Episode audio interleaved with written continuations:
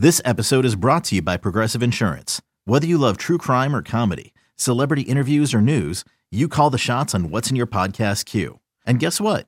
Now you can call them on your auto insurance too with the Name Your Price tool from Progressive. It works just the way it sounds. You tell Progressive how much you want to pay for car insurance, and they'll show you coverage options that fit your budget. Get your quote today at progressive.com to join the over 28 million drivers who trust Progressive. Progressive Casualty Insurance Company and Affiliates. Price and coverage match limited by state law.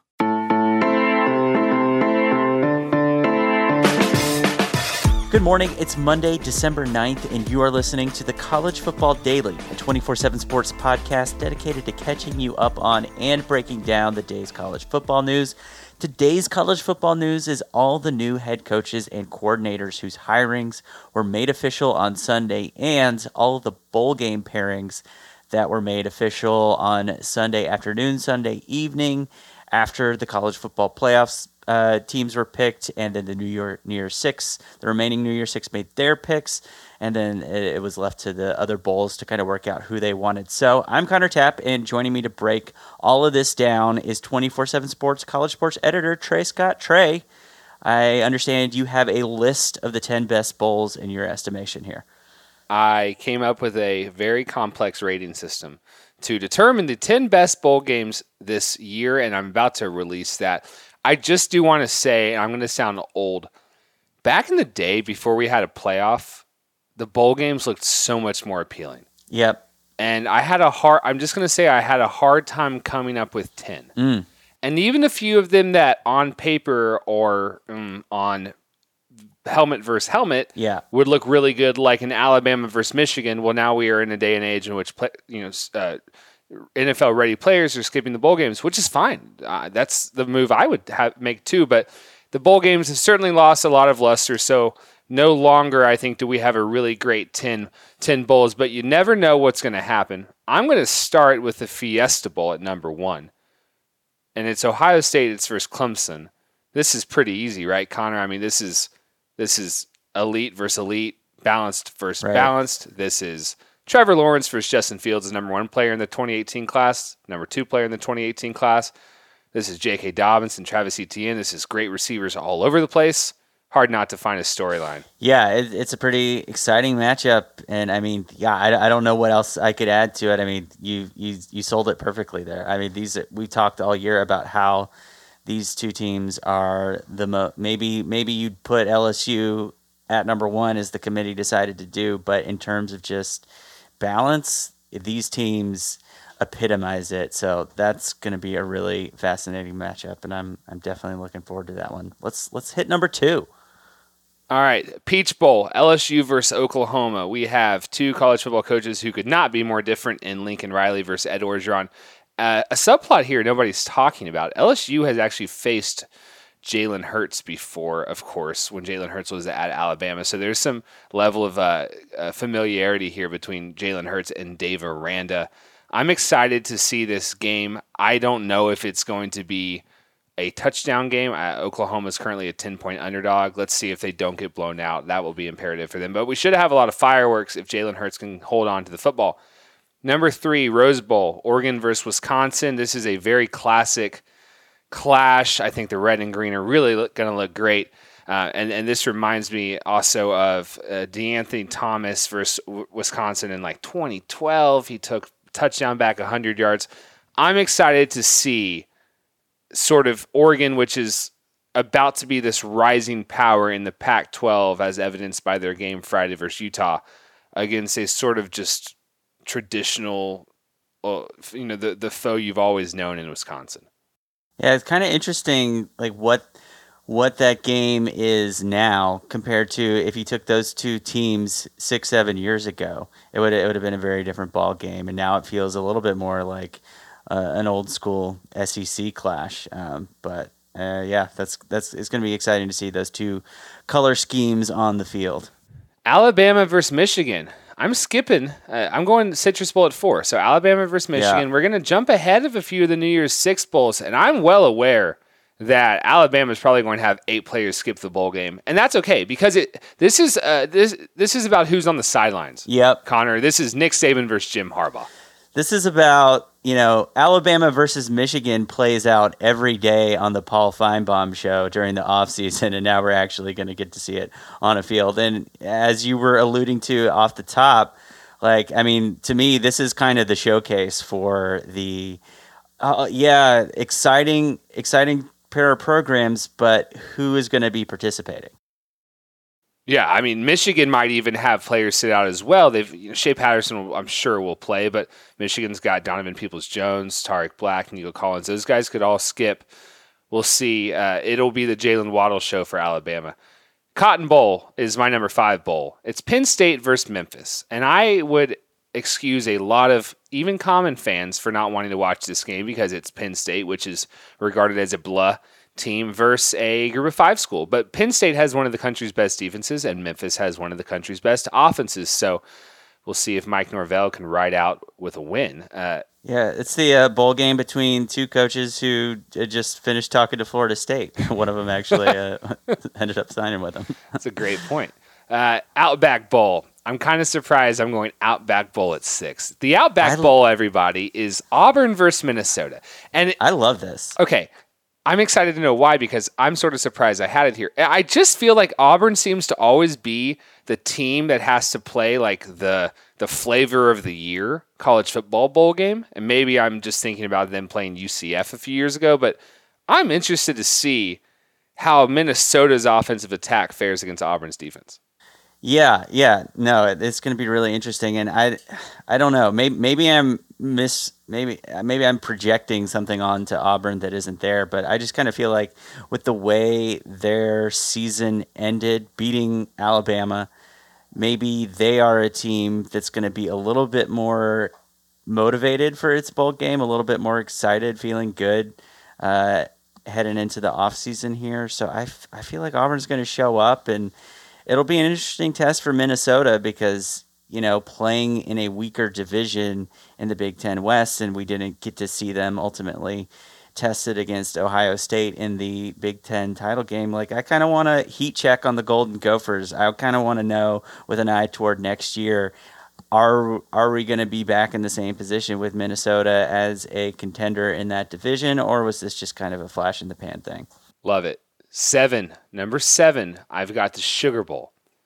This is going to be interesting, and it could be sort of ugly. Georgia versus Baylor. This is the second year in a row Georgia's going to play in the Sugar Bowl against a Big 12 team that it doesn't want to play against. Georgia wanted to be in the playoff last year, wanted to be in the playoff this year. So the thing yeah. is, Georgia's also going to be without a few NFL early entrants. I'm predicting that star left tackle Andrew Thomas and star running back D'Andre Swift, who hardly played against LSU, are both not going to play against Baylor. Then you've got the fact that Jake Fromm has been horrible since early October. Yeah. And you have the makings of a game that it, if it doesn't go well for Georgia, and remember, it did not go well for Georgia last year against Texas in the Sugar Bowl. If it goes poorly for Georgia against Baylor, there's going to be a lot of activity on the junkyard message board because these Georgia fans are not going to be happy. And I'm gonna I'm here to tell you now, Baylor can absolutely beat Georgia. Yeah, and, and Georgia's going to come up again in a little bit, but just it it's, feels like kind of an interesting time. I don't know if it's like a turning point one way or another, but it feels like a moment where Kirby Smart needs to make some make some hires to kind of shore up what he's building here uh, to ensure that he kind of stays at the top of the SEC East and you know, I, I don't think if you're Georgia, you can afford to, you know, not care about a, a second consecutive matchup against a Big 12 team from Texas uh, this year. That'd be a pretty tough look and would leave a real sour note over the offseason, I think. So, yeah, that's going to be an interesting one for sure. You're right. All right. Number eight, the Alamo Bowl. This is the second year in a row Texas is going to get to play a team that doesn't want to be there because Utah two days ago thought they were going to be in the playoff, and now they have to play in the Alamo Bowl. I feel like so, you're Utah. Maybe you're like I don't know. You're kind of pumped. Yeah, you're right. Yeah, I mean, I mean, you're probably disappointed, but I feel like when you're a program that's built the way Utah is, like your whole thing is like constructed on being an underdog and people overlooking you. So I don't know. Maybe I could be wrong. Again, I'm not a Utah insider here, but I who knows. It's sort of unfair that I'm going to say this because the last two years we've overestimated Texas based on its bowl games. So maybe it's not a big deal if Texas comes out and looks bad. But there's a lot of activity and a lot of noise out there that the team has sort of given up on Tom Herman, regardless of whatever coordinator changes he makes. So if Texas comes out there and gets battered by Utah, which is not a name brand team that Texas Longhorn fans are going to respect, it's going to be a pucker test. And I really don't know if that's the note Tom Herman's going to want to mm. enter the offseason on. Number nine, the Camping World Bowl. Man, we're getting into some some weird bowl games here. This is Notre Dame versus Iowa State. I don't know. I just felt like Notre Dame should be on the list, and no one's never not enjoyed watch watching Iowa State play football. It's an interesting combination of teams. I mean, Notre Dame, like a, a blue blood, and Iowa State. You know, a team with not a lot of historical success necessarily, but definitely a program everyone kind of has their eye on is very intrigued by at, at a minimum at a minimum intrigued to see what their head coach is going to do at, at, any given time. So yeah, I'm I'm I'm definitely going to be watching that one. I like it. Yeah. You're right about Matt Campbell. He's not going to leave for an, uh, a Florida State type job. If he ever leaves Iowa State, it's going to be for a Big Ten job and a big one at that, or Notre Dame. So interesting matchup there. And finally, the Belk Bowl. I believe this is the final Belk Bowl, and it's Kentucky versus Virginia Tech. And the only reason this is interesting to me is it's Bud Foster with a month or I guess a few weeks at this point to prepare for Kentucky's offense, which involves former wide receiver Lynn Bowden literally running it every single play at quarterback, and yet nobody can stop him. So I'm excited for that. I say that now. We'll see if I watch it when the Belk Bowl rolls around, but that could be an interesting one on paper. Interesting times for Kentucky. I mean, a couple weeks ago, their head coach was pretty strongly linked to a, diff- a, few different openings. I guess at this point, it looks like Mark Stoops probably staying in Lexington, and uh, who know? I don't. I don't. Is Joe? Is Lynn Bowden a, a senior? I don't. Know. He's gonna go. No, he's a junior, but he'll go pro. He'll go pro. He'll okay. get that money. Yeah. But I mean, some people think he's the next Percy Harvin. Uh, okay. Well, uh, and then now, uh, uh, was it last week? Two weeks ago, we found out they're getting Joey Gatewood transferring in from Auburn. So, really intriguing time for Kentucky and uh, Virginia Tech as well. Who will? I guess it'll be the as you mentioned the last game with Bud Foster. He's going to see it out through the bowl game. I I reckon. Uh, I believe so. Okay. I'm, ass- I'm, assuming that right now. That'd be pretty weird if he did it. It's not like he's got yeah. another job to go take. But uh, we did uh, find out who will be promoted once Bud Foster does finally hang it up. And we will get to that on the other side of our break and a bunch of other coaching transactions that happened throughout the world of college football on Sunday. Introducing the Two Way V4, where groundbreaking fuel cell technology meets fresh foam cushioning for the ultimate performance. With fuel cell, each step feels explosive, delivering unparalleled energy return. Paired with fresh foam, experience maximum comfort throughout the game. Its lightweight textile upper offers support and breathability without sacrificing agility. Whether you're hitting the clutch shot or locking down the opposition, the Two Way V4 gives you the tools to play at a high level. Learn more and purchase the Two Way for yourself at newbalance.com. Welcome back to the College Football Daily. Trey, we have a bunch of coaching transactions to get to. Who knows? Maybe there will even be uh, one or two more between the time we record this and the time that's get posted. But let's start it off with uh, one that's pretty fresh out of the box here. The Arkansas Razorbacks, after missing out on the Lane Kiffin sweepstakes, uh, went out and hired Sam Pittman. All right, so the Georgia offensive line coach and associate head coach probably to most people wouldn't be regarded as a sexy hire. And I'm not saying this is a sexy hire, but Arkansas reveres Sam Pittman. He was the architect of those incredible hog molly offensive lines five years ago that sent, I believe, eight Razorback linemen to the NFL. He's an ace recruiter, an exceptional recruiter. Uh, right now, he is the number three recruiter in the 24 7 sports rankings. Uh, we rank the assistant coaches by recruiting aptitude uh, uh, based on who they've got committed. He'll lose that title because he's going to go be a head coach. But I think a month into the search with a, a, a, serious lack of options at this point, I think Arkansas did a pretty nice job here of saving face.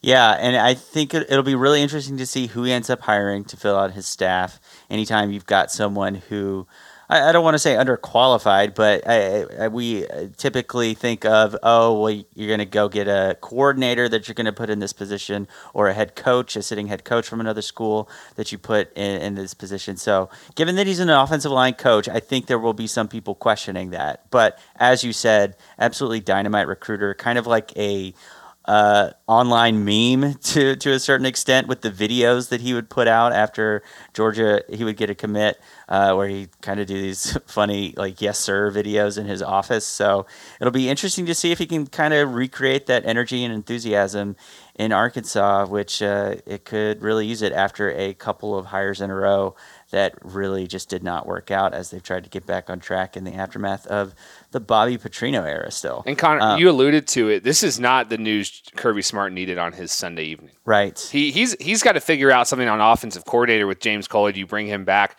Do you revolutionize the offense? Do you go find the next Joe Brady? And now all of a sudden the rug's getting pulled out from under him, and he's lo- losing perhaps his best assistant. Yeah, how different does this Georgia's season look if they don't have that cred- incredible offensive line engineered by Sam Pittman? Uh, even even with it, the, the offense struggled pretty mightily uh, for a good chunk of the season there. Um, so Florida State hiring Mike Norvell from Memphis. He's going to see out the bowl game, I believe, um, and uh, then take over as Florida State's head coach. Uh, and uh, this is one we've been tracking for a while because they fired Willie Taggart, Taggart uh, midway through the season, and here we are, ten days from signing day, and they finally got a head coach signed. Sources down in Tallahassee say that Mike Norvell won the press conference. Just go look at the the media coverage of it. I don't take too much from the fact uh, he was introduced Sunday. He did, you know, have some nice moments at the press conference. That doesn't matter. Willie Taggart won the press conference too. This is all about Mike Norvell's offensive aptitude. Top ten in offense the last three seasons at Memphis. I like the fact that he brings a stabilitating factor here because, yeah, like he maybe doesn't get enough credit at Memphis for taking over the job Justin Fuente did. But the program saw no decline and, in fact, kept rising upwards. And, and he's going to need to, to show that same sort of uh, movement at a team at a program that is in all sorts of trouble on offense. It will be interesting. I would doubt highly that he retains offensive coordinator Kendall Briles since Mike Norvell is such an offensive guy, which would maybe make Kendall Briles the most coveted offensive coordinator out there on the open market. So we got another coaching domino maybe to track in the next few days. Yeah, and uh, maybe Kendall Briles decides to hook back up with Lane Kiffin out at Ole Miss, or does he have? Does he have? Ooh, a... good, good call. That would be interesting. Um, so Trey, I think you know more about this one than I do, but uh, USF making some moves on uh, Clemson offense co-offensive coordinator Jeff Scott.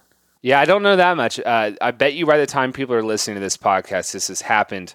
It looks like our 24/7 Sports team websites are reporting this. Uh, Anna Hickey uh, has a story at Clemson 24/7 sources. Uh, Jeff Scott being heavily linked to South Florida, which of course fired Charlie Strong it was only a matter of time between before one of the Clemson co-offensive coordinators, Jeff Scott and Tony Elliott, moved on to head coaching jobs. It, you know, you you get a guy who has engineered some great historic offenses with some great historic quarterbacks. Obviously, his recruiting chops and coach under Dabo Swinney. So this would be a home run hire for South Florida. South Carolina is in the process of trying to get the hiring of Mike Bobo, the Colorado State uh, recently fired Colorado State head coach, former uh, Georgia offensive coordinator, former Georgia quarterback in the early 90s, um, trying to get him in to replace uh, um, Bryan McClendon, who is demoted uh, down to a position coach. So, um, what do you think it, about this? Do you like this? Are you scared of it? I am. If you're just joining us, uh, the College Football Daily, you know I'm a South Carolina fan. I am at this point kind of agnostic about it. I think I, I, I, went back and started digging up some some stats on how Bobo's offenses performed uh, while he was at Georgia because my my memory uh, of his time at Georgia, especially toward the end, was people Georgia fans kind of complaining about his offenses. Uh, I was kind of surprised to see that you know from 2009 to 2014 when he left, uh, his his offenses were in the uh, always in the upper half and occasionally the number one offense in yards per play. Now, this was half a decade ago. The offensive environment in the SEC has changed considerably. And I, I honestly do not know very much about how hands on he was with the offense at Colorado State or how well Colorado State's offense even did. Um, clearly not that great, or he wouldn't be uh, looking for a job right now. But um, so I I don't know. I'm with, I'm withholding judgment at this point. It's not. It doesn't knock my socks off. I'll, t- I'll tell you that. Uh, but um, you know, I, I I'm. I, man, I don't know, because then then part of me then part of me is like, do I even want it to be a good hire? Because do I think Will Muschamp is the right guy in the long term, whether this hire is good or not? So yeah. Um, well, he'll ha- yeah, you're right. He has to. You know, you got one year now to save Will Muschamp's job. So, good luck. Yep, yep. It, the, the deal is not totally done. There is a board of trustees uh, meeting uh, uh, to approve his contract. I don't know. I'm kind of wondering if part of me is a little bit nervous that Georgia is. Uh, I don't know. Gonna gonna somehow get involved here. Um, but uh, let's see. Uh, Penn State uh, what is this, Trey? Uh, they, they, might so they, they, they might lose offensive coordinator. It looks like they're going to lose offensive coordinator Ricky Rahne to Old Dominion to be the head coach. This is Ricky Rahne is a big name, but Penn State has not been the same offensively the last two seasons since Joe Moorhead left, uh, and of course that means also the, the same timeline of Saquon Barkley leaving. So Penn State, Ricky Rahne is a well-regarded name, but they were 57th in offense this year. So I don't know if it's a massive hit, but again, opens up a marquee program that needs a new offensive coordinator.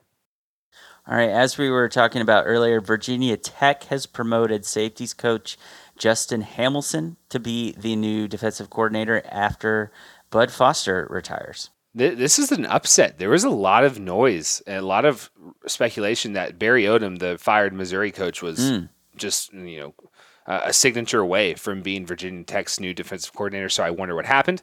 Does that mean we see Barry Odom pop up in the next few days at a bigger school?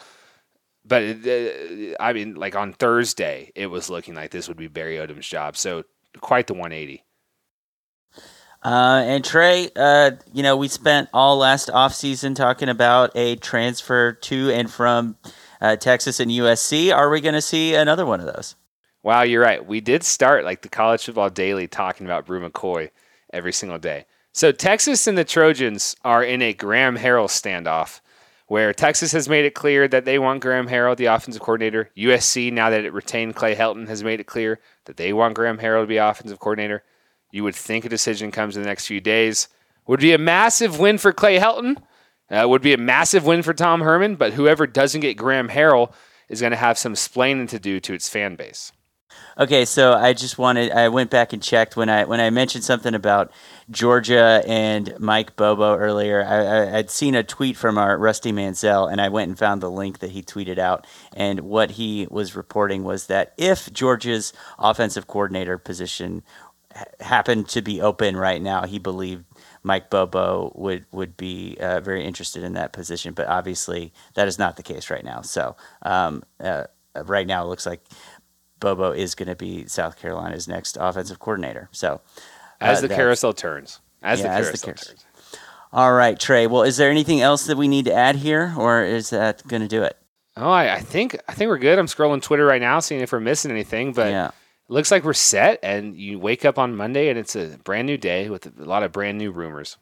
Yeah, and uh, you know, still plenty of head coaching vacancies to fill, and then plenty of staffs to fill out, and that will set off a whole new chain reaction of coaching moves. So we will have all of the big ones covered for you here at the College Football Daily.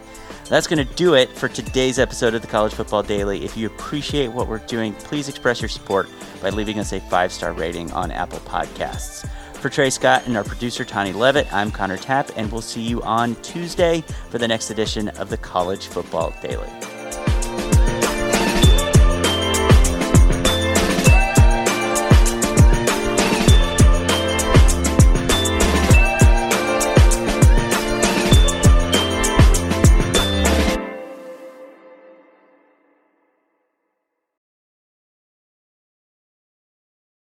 I told you imaginary friends are real? This is just so exciting. This Friday, get ready for the movie event with the greatest cast you've ever imagined.